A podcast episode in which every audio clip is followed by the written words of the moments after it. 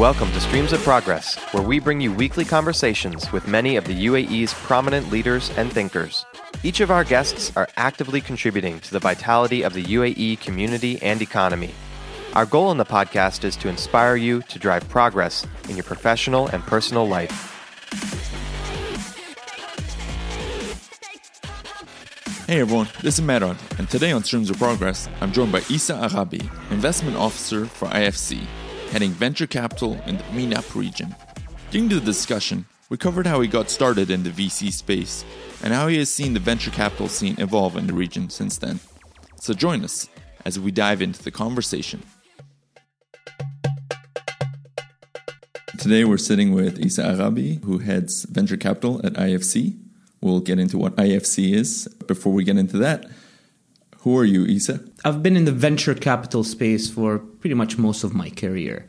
Uh, both from an operational perspective, uh, funds perspective, direct funds, or you know even corporate venture vehicles. Did some consulting for a while, but pretty much an investor in the venture capital space for the last fifteen years. And how did you get into this space? Like if we go back to your education, my let's say. education. or where did you grow up? So I was born and raised in Amman, Jordan. That's that's where home is. That's where my family is.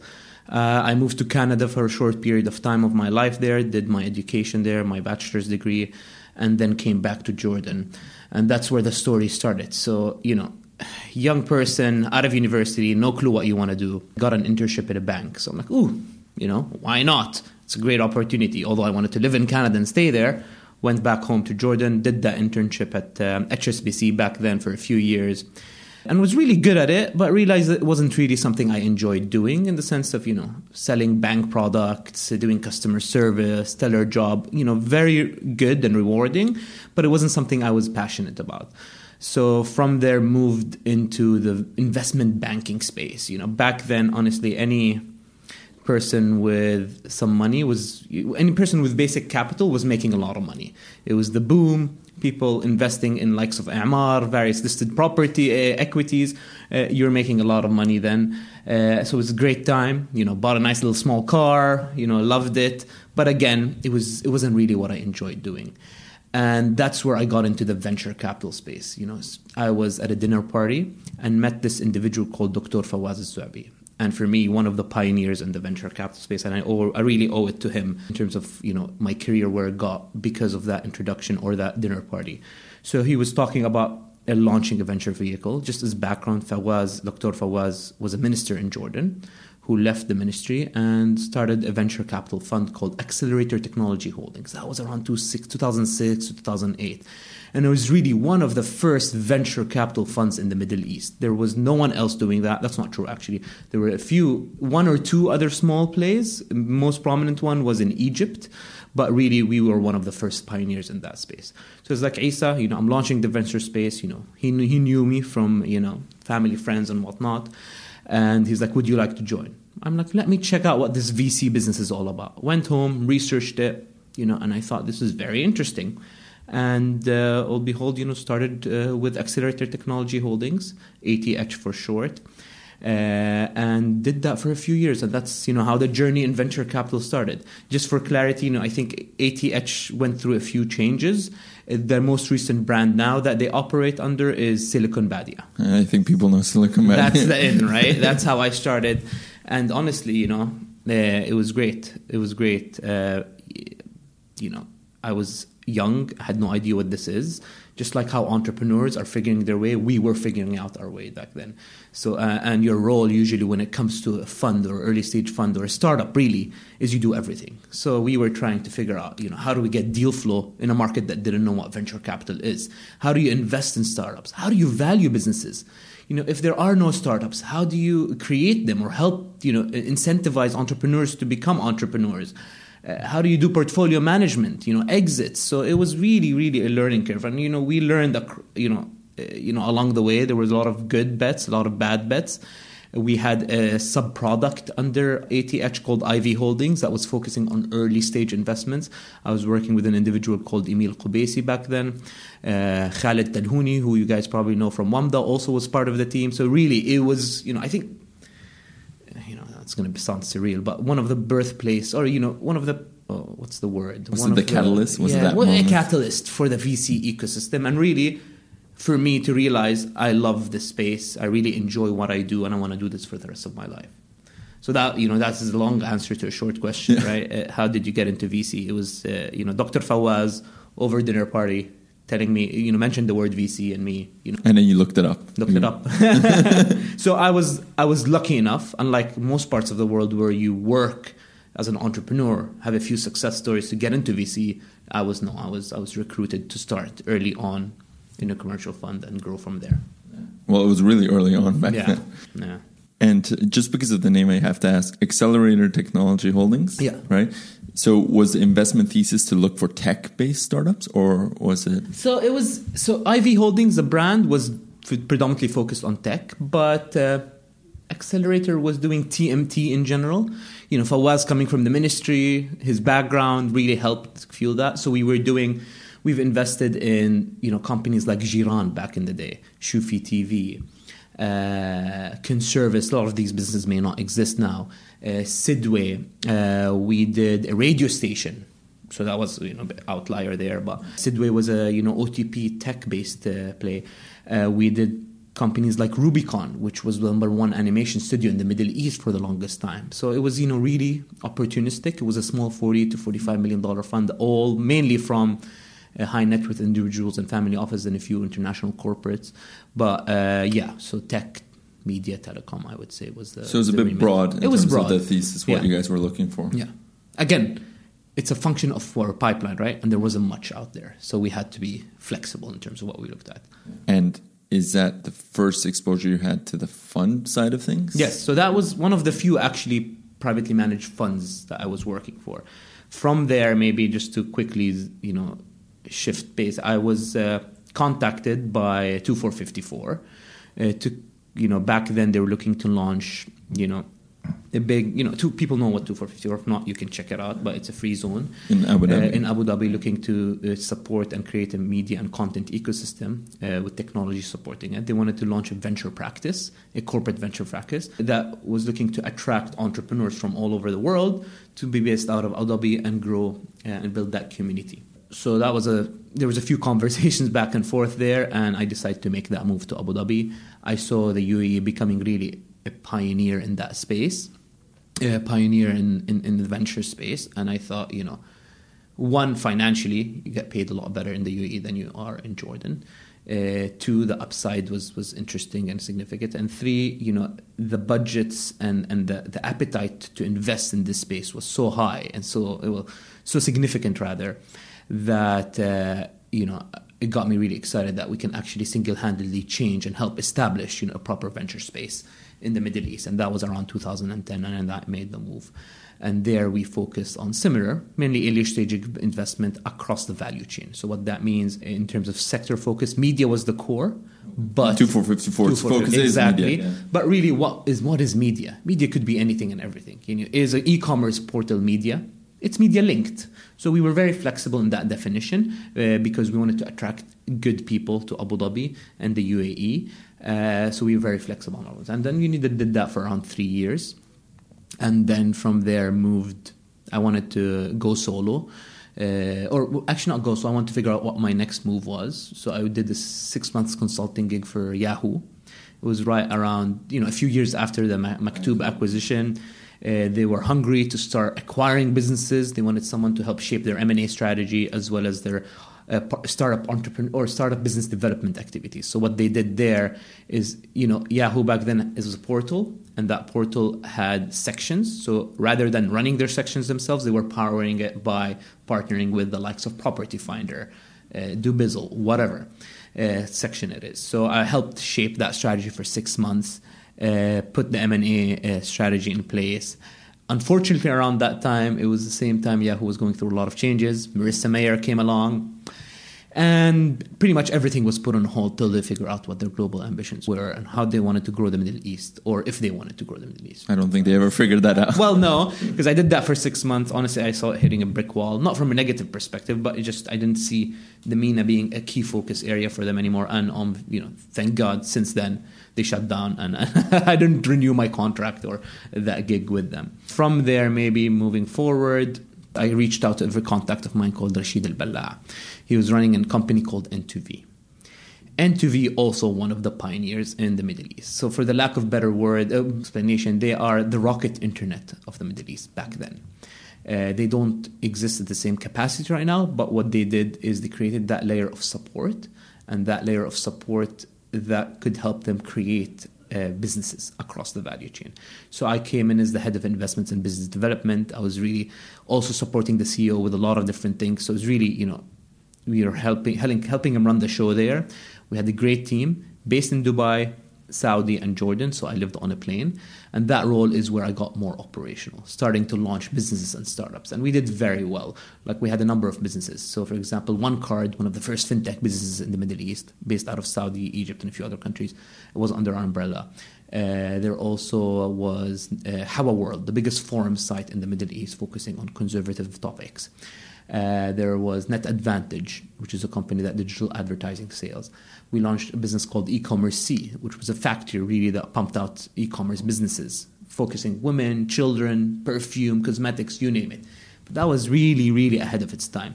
So we grew that business, and we grew it. I think we were at some point 200 people across the region, and still early days in the VC ecosystem. Uh, and honestly, if Rashid and N2V did what they did now, I think they will be dominating the space in Saudi Arabia.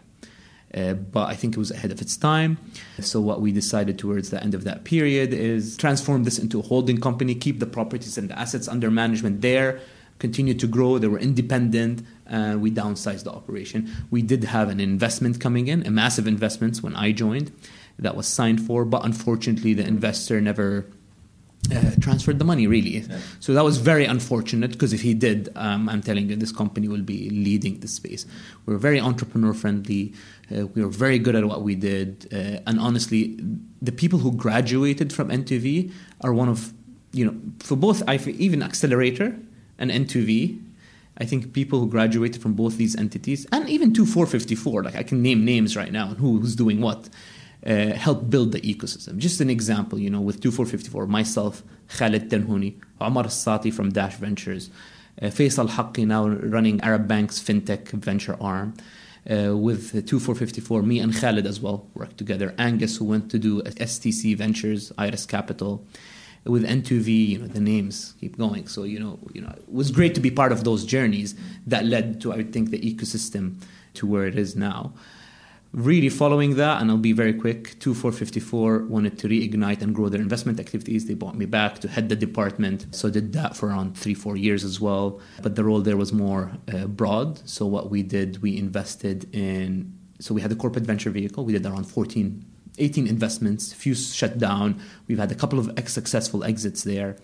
Uh, we also ran and launched the first one of the first accelerators in the UAE, and back then was honestly they were doing an amazing job. Flat6Labs Abu Dhabi, and we had a strategic partnership arm where we partnered with like CNN, Ubisoft, helped attract them while investing in a few of their out uh, you know products uh, to build you know all around the thesis of we want to build an entrepreneurial ecosystem. And lastly, here I am now at IFC for the past uh, three years. Was that long? Before we get into IFC, I have a few questions about what you just of said. Of course. So, yeah. N2V, it was, like you said, a rocket internet model in, mm-hmm. in a way where you were creating these businesses. Yeah. Were you also identifying entrepreneurs to run those businesses, or was it all run as one corporate? No, so we had entrepreneurs running each uh, business that we had. So we would either it be find the entrepreneur at the earliest days, invest in him and help grow them, acquire, or in some cases, a greenfield that project from scratch. In many cases, so I was on the N2V level, but I had also many different hats. So, for example, the e commerce business was growing so quickly. We need someone to step in and do head of sourcing to help the CEO that we hired or partnered with uh, Mazen, who one of the best entrepreneurs you'll come across in Saudi Arabia. So I came in and acted as the head of sourcing for six months till we get that up and running to manage the team of sourcing for me. And it was such an interesting experience. You know, Saudi Arabia it was different Saudi Arabia than it is now because Saudi is changing as, as to the positive. Uh, but it was one of the best experiences of my life, you know, being exposed to that culture, understanding how people think, how it's different than places like Jordan. You know, the Middle East is such a unique part of the world. Like we call ourselves the Middle East, but we're really scattered, right? So many different countries, different cultures, similar but different, obviously, and how people come about and how people function uh, is completely different in different geographies and, and, and that was an amazing experience i made long lasting friends that i still am in contact with and will continue to work with for the rest of my life i would say Okay, so now let's we'll go to IFC. IFC. What exactly is IFC? Oof, IFC. So IFC is. It's funny that you asked that. I didn't know what IFC was till I heard about it.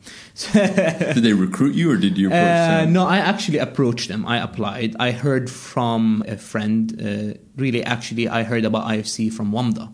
So I was sitting with Khaled and Fadi once. Uh, you know, that was around the f- days where WAMDA was established and they mentioned that they're one of their largest LPs.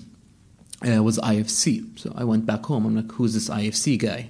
And realized it was an entity. It was a large entity. So IFC, and that's how I found out about them. So IFC is the private sector investment arm of the World Bank Group. And people may not know that, and I can spend hours explaining what that means. Uh, best to just open up our website, ifc.org/vc. I'll give you an idea what that is. But generally, we are a private sector investor that champions emerging market investments all over the world. And to drill down what that means, you know, we traditionally focus on investments in uh, manufacturing, in traditional sectors, right? Manufacturing, agricultural, services, financial institution, insurance, schools, bridges, dams, you name it, pharma companies we invest in. Uh, it's a hybrid of debt, predominantly debt right now, uh, and equity based funding, mainly larger checks, a more traditional type of investing. What the VC team does, we're an outlier, right? We are the you know the disruptors of the group, right? IFC is a large entity with you know just don't quote me on this, with around seventy five billion dollars under management. Quite a large entity investing all over the world. So we have offices in pretty much every emerging country. We work directly with governments, we work directly with the private sector, and honestly, really investing for good, investing to develop an impact. So, what the venture team does is we focus on the venture capital asset class in two buckets. The first bucket, so rather than in two buckets, maybe I'll explain what and how we think about things. Yeah. So, we like to address the entrepreneurial journey from idea to growth capital. We try to be as comprehensive as we can. We do that in two buckets the direct and what indirect we call. Let me start with the indirect. Direct is fund of fund investments. So what we do there is we try to hit the entrepreneur at the idea early stage level up to the Series A to pre B level, let's say. So we invest in funds that address that value chain. So we have a small early stage program called the IFC Startup Catalyst that invests in accelerators early stage funds. And what we've done in MENA, I'll give you the examples here. We've invested in Flat6Labs in Egypt. We have invested in Ibtikar Capital in Ramallah. And we are in the process of doing a couple more across the region. And that addresses you know, the country specific early stage programs that help build the entrepreneurs. From there, we invest in the funds. We're usually like pan MENA based funds, so we have a number of them. We are in Algebra Capital in Egypt, so that's not the best one because that's Egypt focused, not pan MENA. We are in WAMDA, and we are in BECO as well. Uh, so those are the type of funds that we invest in. From there, as the entrepreneurs mature and get to that really Series B growth stage capital level, that's where we come in and we come in and help. We come in directly and invest in those entrepreneurs, similar to any venture capital fund. So what that means, Series B, growth stage capital, companies are a bit more mature, looking for money to scale. So that is usually checks of five plus million dollars as part of the round. We will make exceptions and go below that on a case by case basis, but it really depends on the sector and what value we can bring in. And those are equity based? So, yes, everything's equity based. Well, LP investments are LP investments, but you know they're treated as equity. But uh, yes, those are equity based or quasi equity, whatever you want to call it. But generally, cash percentage of the business. And uh, going back to what you were saying, the purpose behind uh, yeah. investing in these emerging markets so, are the the types of startups that these funds are investing in? Is that something you have to align with what their thesis is if that's what they're looking for if it's healthcare education all these other so i think the first question we always ask because we're a commercial investor in the private sector you know what are we going to make money? You know that is very important. You know you don't want to invest in failing businesses right? You know your money is going to be wasted.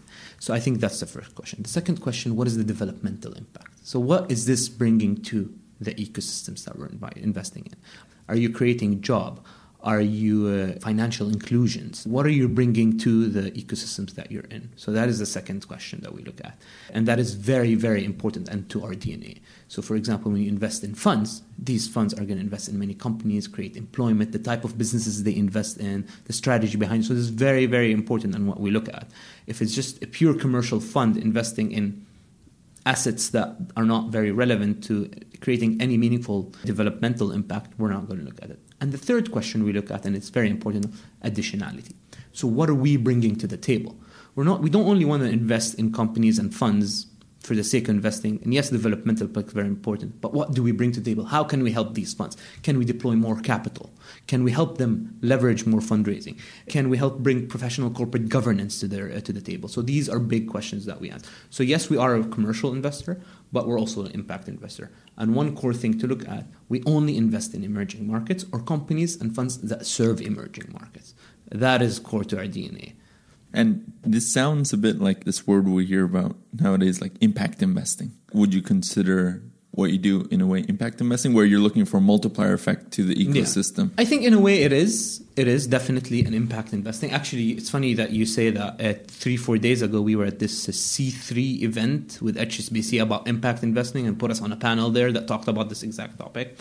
Really i think venture capital in its nature, especially in emerging markets such as the Middle East. So I oversee, just maybe to clarify, the Middle East, North Africa, and Pakistan. Those are the geographies I cover. With the yeah, uh, we do. Turkey sometimes falls under our belt, depends on uh, uh, the load that we have as a team. But we do have people covering other geographies as well. But going back to that question, I think venture capital in, in its nature is impactful, right? You are investing in entrepreneurs at the beginning of their life you help, are helping create businesses. You are helping create employment. You are solving you know problems that are region and relevant regional issues addressed by entrepreneurs.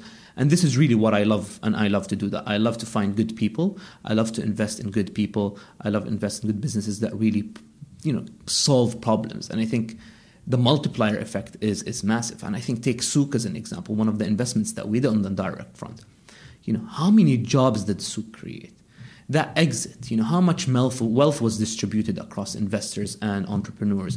How much of that wealth will be reinvested in the ecosystem? You know, Maktoob as an example. Look at Samih and Hussam, what they did with their money. They launched Jabbar and they started investing right, left, and center, uh, creating good. Look at what Fadi did with, with, with Aramex. So I think that for me, is is really uh, the exciting part, and that's the impact. And honestly, one of the reasons I joined IFC is to help create those markets, invest in those funds, uh, help establishing. Look at Ibtikar and the amazing stuff they're doing uh, in Ramallah. So they are a small venture fund, $10 million, around 10 to $12 million, focusing on early stage tech Palestinian entrepreneurs. You know, the work they're doing, forget commercially, because obviously we only invest in commercial businesses, the impact that they're driving, the opportunities, the employment, you know, this is all part of that thesis, right? So coming back to IFC and what stated on the website, it says something about uh, the three Ps, the role of private public partnerships. And I think this is what you were hinting at earlier, how you're helping governments yeah. address these developments within their own country through partnerships with private entities. How does it work? How does the IFC so, get involved there? So that's a good question. And I may not be the best person to answer that, but I'll, I'll allude to what that means, right?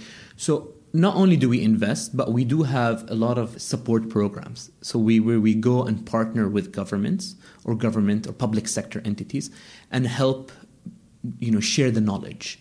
So we've we have maybe over 90 to 100 positions globally between funds and direct investments.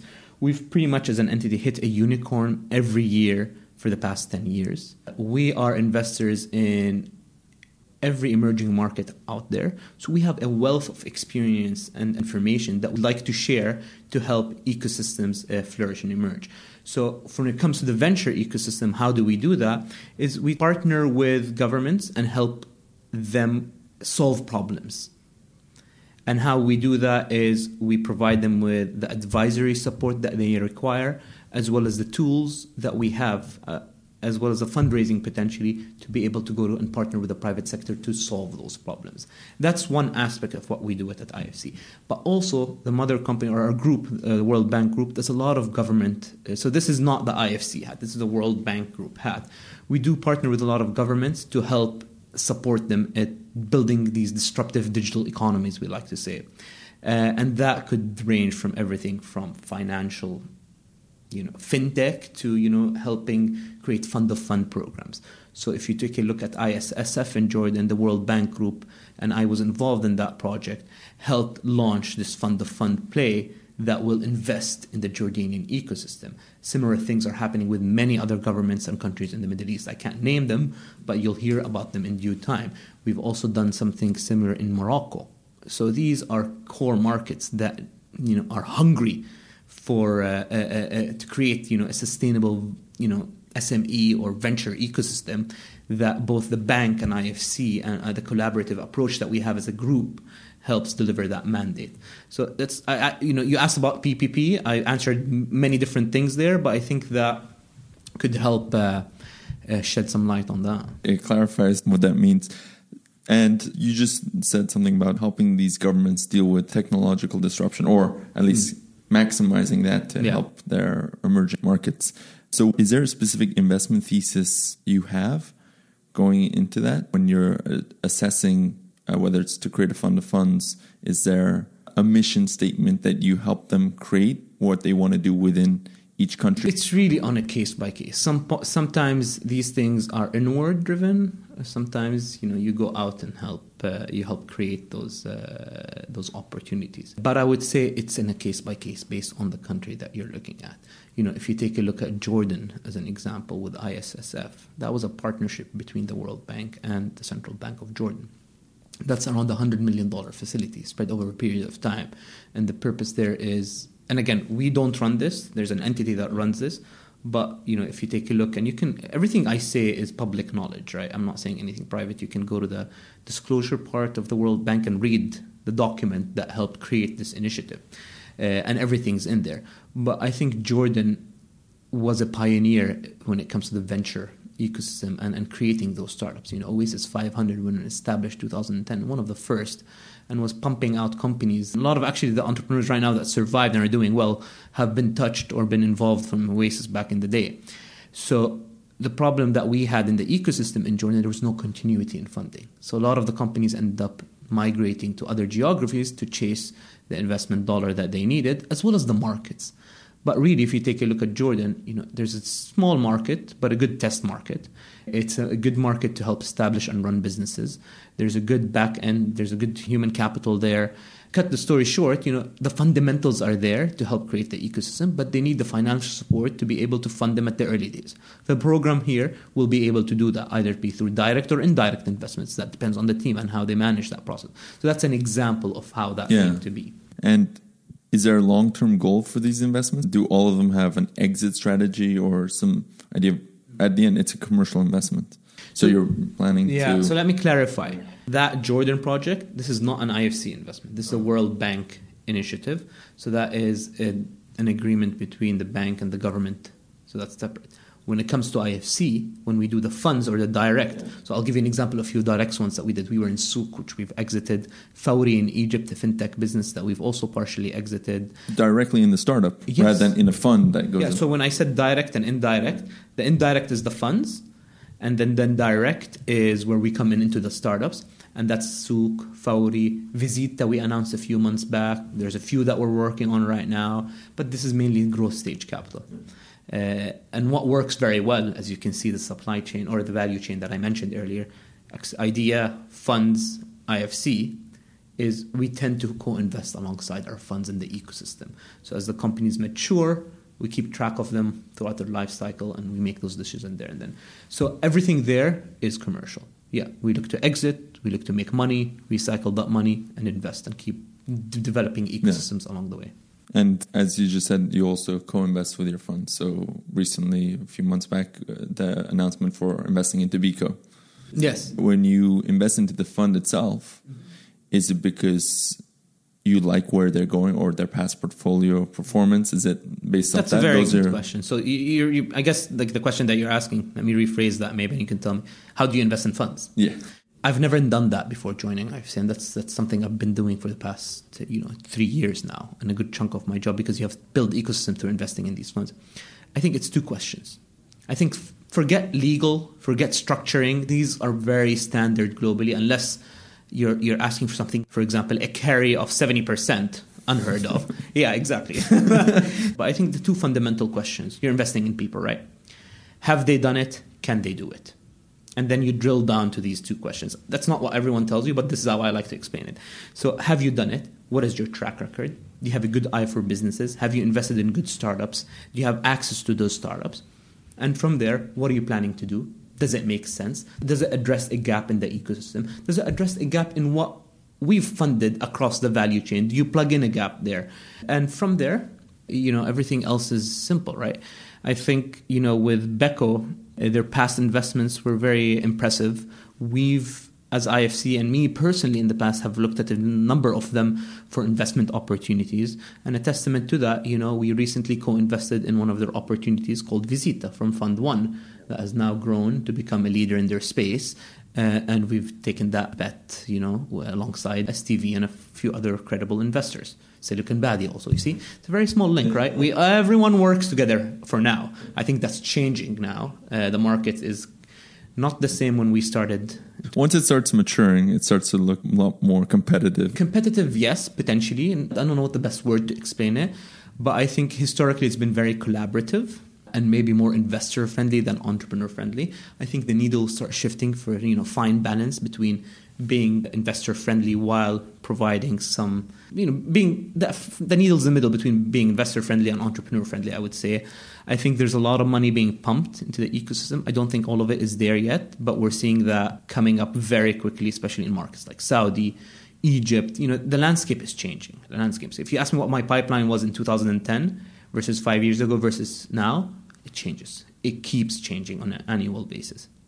So, is there anything else you would like to add about IFC, or, or should I move on to about you? Um, I think that's uh, very high level what we do at IFC. You know, just for everyone listening, you know, we do have operations across emerging markets. As I mentioned here, I'm in Dubai. We have a small team here. We have colleagues doing the same out of Nigeria for the continent, uh, Singapore, China, India, Mexico, and our HQ is based in DC. So we try to address the world. And and what's the great thing? What you know, one thing to add about IFC, and this is more philanthropic as opposed to anything else, right? I don't even philanthropic is the right word, but uh, what IFC, what you notice for working such a large entity and that has amazing people, the people we work with here internally are spectacular, very smart, but it's all the same. You know, China versus the Middle East versus India versus Africa. Emerging markets have very similar problems that we're all trying to solve, although in different ways, but we're all similar. So just to drill down on that point, right? See, we have access to information, right? Through the funds that we're invested in or the opportunities we look at the world. And that's a great thing. When I look at an opportunity here in the Middle East, we've probably seen a good 10 to 15 others in other markets doing the similar things. You know, for example, in uh, the buses space, you know, if you take a look at MENA, there's like three right now or four operating or growing. Uh, the same in Latin America, the same in Africa, the same in India, the same in. So we have access to knowledge and insights that help us make decisions based on that. And what you notice is, you know, the Middle East right now is becoming very good at solving locally relevant problems and solving them in a very unique way that is exportable. So that excites me, and that's one of the things I love about IFC is we have access to that insights and knowledge, and we can draw down conclusions and investment theses based on that. And now that you said something about exportable, I was going to ask, why is the IFC offices of the Middle East based in Dubai? So we have offices in every geo, uh, in many countries in the Middle East. So we have our largest operations in Egypt. We have offices here in Dubai. I just happen to have been living here, and really, uh, Dubai is a good place to serve the rest of the Middle East, especially if you cover the whole region. We have offices in Jordan, Lebanon, uh, Jerusalem, everywhere. to Tunis, Morocco, Yeah. pretty much every country in the Middle East right now, even Iraq, right? So we're spread. So we don't have one single office. Uh, the largest office I would say is in Egypt, followed by the UAE, and then I don't know, maybe Jordan, and Lebanon, uh, but we're spread out. So there is no Headquarters. the UAE is really one of the pioneers or the you know hubs for entrepreneurship right now uh, to service the rest of the wide in the wider region, and it makes complete sense to be out of here to help address wider ecosystem. So we'll move on to you. Yeah. About yourself. Issa, Myself. Issa the man. He's so, the man. do you have any role models you look towards? Either at the beginning of this VC journey you've been on, was there anyone you look to? Honestly, no one specific because, as I mentioned, I stumbled upon this. I think what I look up to are hard-working individuals who've, who've succeeded and have done a lot of good across the process. You know, uh, so I would name a few regional ones that I love looking at and you know aspire to do what they do. You know, Fadi and what he's done.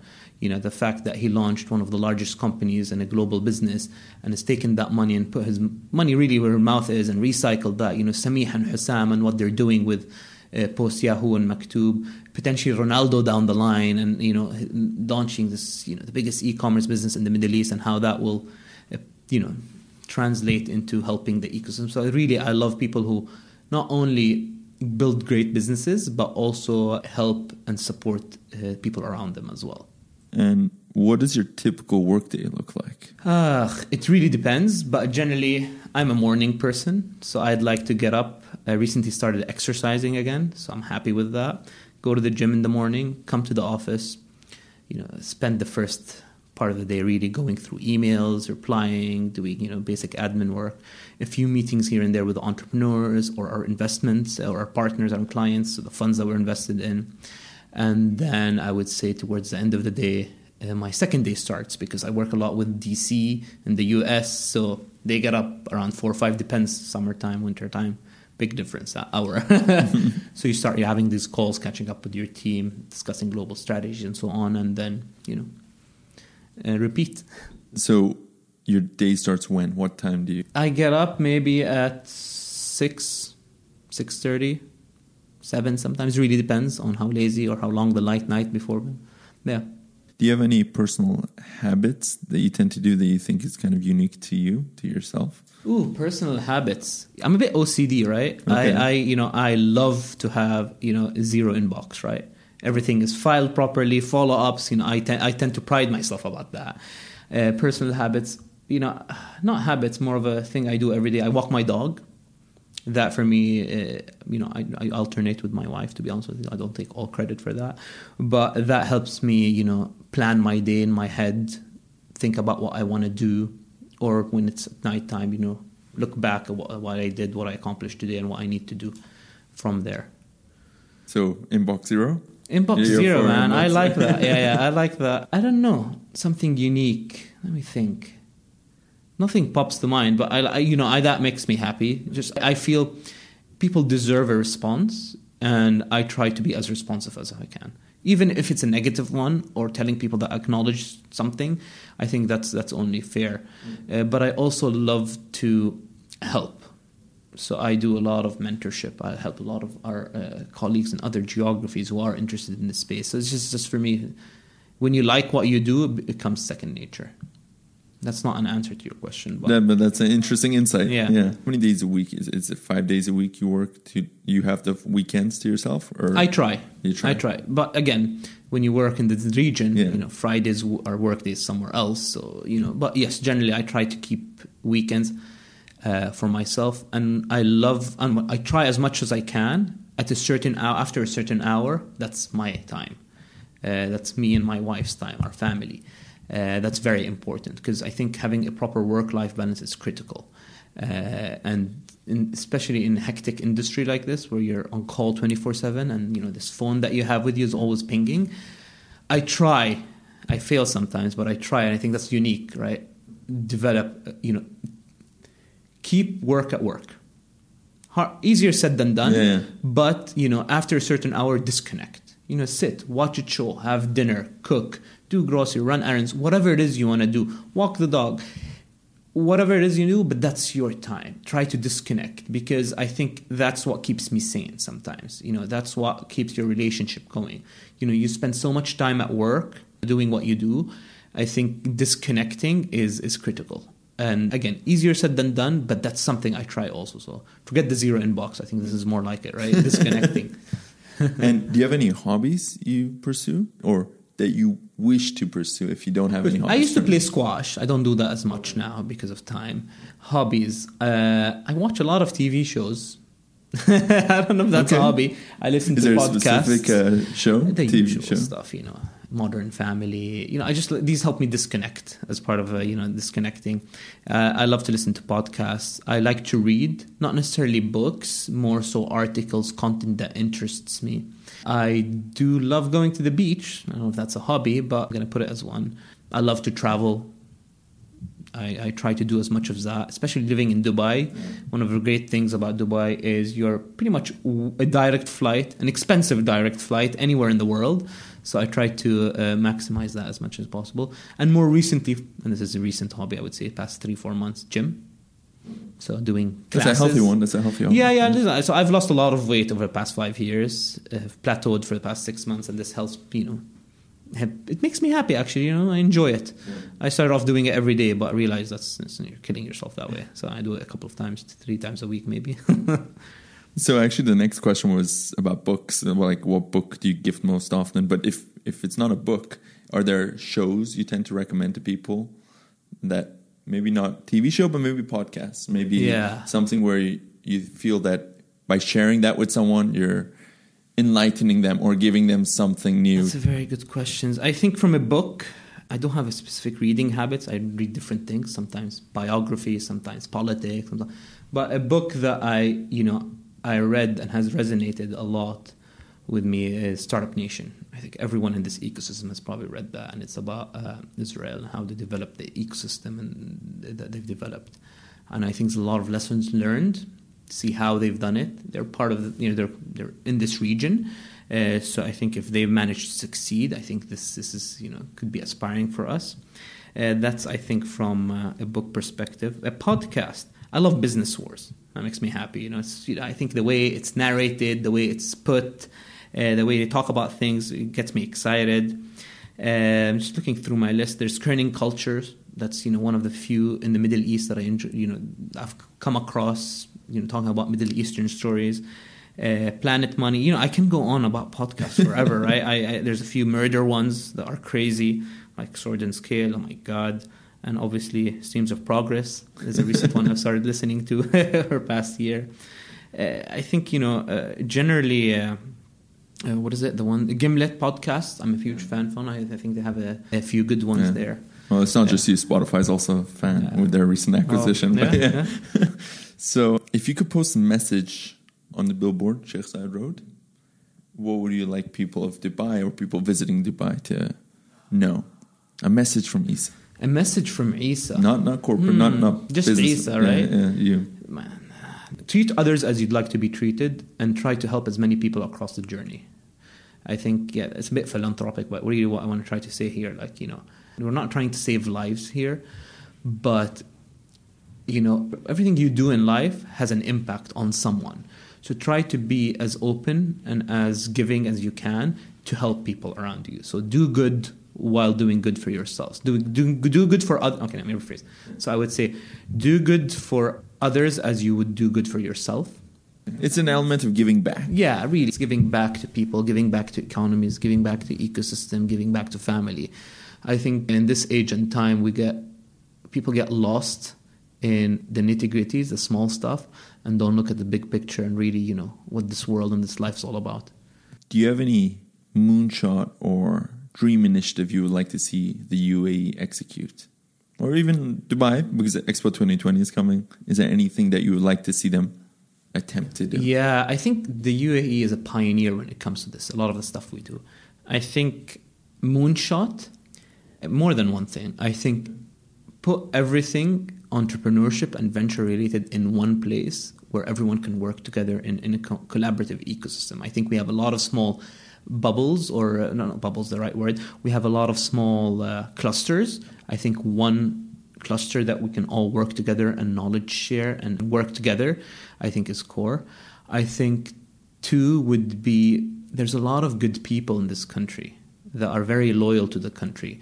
And I think potentially giving them the chance to call this home long term uh, would be a, you know a, a, goal. And I see I think this is happening with these 10 year visas and whatnot. But I'm thinking moonshot, no, even longer than that. Just made me have a thought how we have media city, internet city. If we had an entrepreneur city, yeah. Well, well, like, like look at this. You have media city, you have internet city, you have D three you have, uh, you know, World Trade Center doing stuff, 2071, a lot of amazing initiatives. I think let's all just sit together in one. Easier said than done, obviously, yeah. but that's the moonshot, right? Well, it also kind of hints back at what you said, the PPP or yeah. the public-private partnerships, because yeah. if you're bringing all these entities together, the only great things could happen. Exactly. Right? What piece of advice would you give your 20-year-old self, knowing what you know now, to hmm. yourself?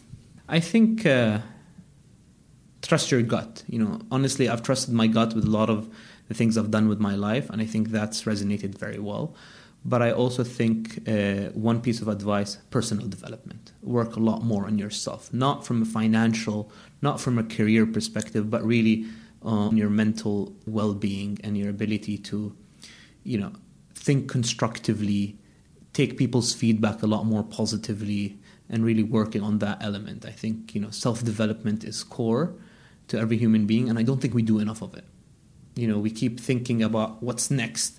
What do I have to do with my career, with my life, you know, marriage, kids, blah, blah, blah. But like, I think taking a step back and reflecting on what mentally you need to develop you, you as a human being, let's say, uh, is something I would tell myself, I guess, when I was 20. It feels such a long time ago now, but yeah. I don't think it was that long. yeah, long enough. Do you have any words of wisdom to share with the listeners? Nothing specific. I would say, like, you know, trust your gut. You know, that's something I've mentioned before. I think that's very important. If you f- have strong intuitions about something, follow that intuition. Don't be afraid to get, you know, take that leap of faith, get unstuck of, you know, from your ways, and really, like, believe in yourself. Believe in yourself as human beings. You know, we are good people that can accomplish great things. And unless we try, you're not going to be able to succeed. Where can our listeners go to learn more information about IFC, yourself? Google it. No. I know. I think for IFC, you know, ifc.org slash VC to learn about what we do and how we invest in the various programs that we have. Uh, myself, you know, just uh, Twitter. Twitter, LinkedIn, I think those are the two ones. Facebook, I would think that's more personal, right? But it depends on the culture that you're in. Some countries use Facebook for that. Really, just search right online. But Twitter is a good place. I'm not very active. I think I would call myself a professional retweeter as opposed to anything else. I do try to put some content out there that I'm interested in, questions. Uh, I did a survey the other day, so I think yeah, Twitter and LinkedIn are the best ways to do that. And I'll try to respond. I think that's an important component. It's, it's, it is. It is. Well, thank you for being on the show. No, thank you for having me, and uh, I truly enjoyed this. You can check out this episode's show notes on our website at streamsofprogress.com slash ISSA. That's I-S-S-A. We'd love to connect with you, so follow us on Facebook and Instagram or reach out via our website if you can please take a few minutes to give us an honest rating on iTunes, this really makes a huge difference and improves our ability to reach more people in the UAE and beyond. We hope you enjoyed the show and look forward to seeing you next week on Streams of Progress.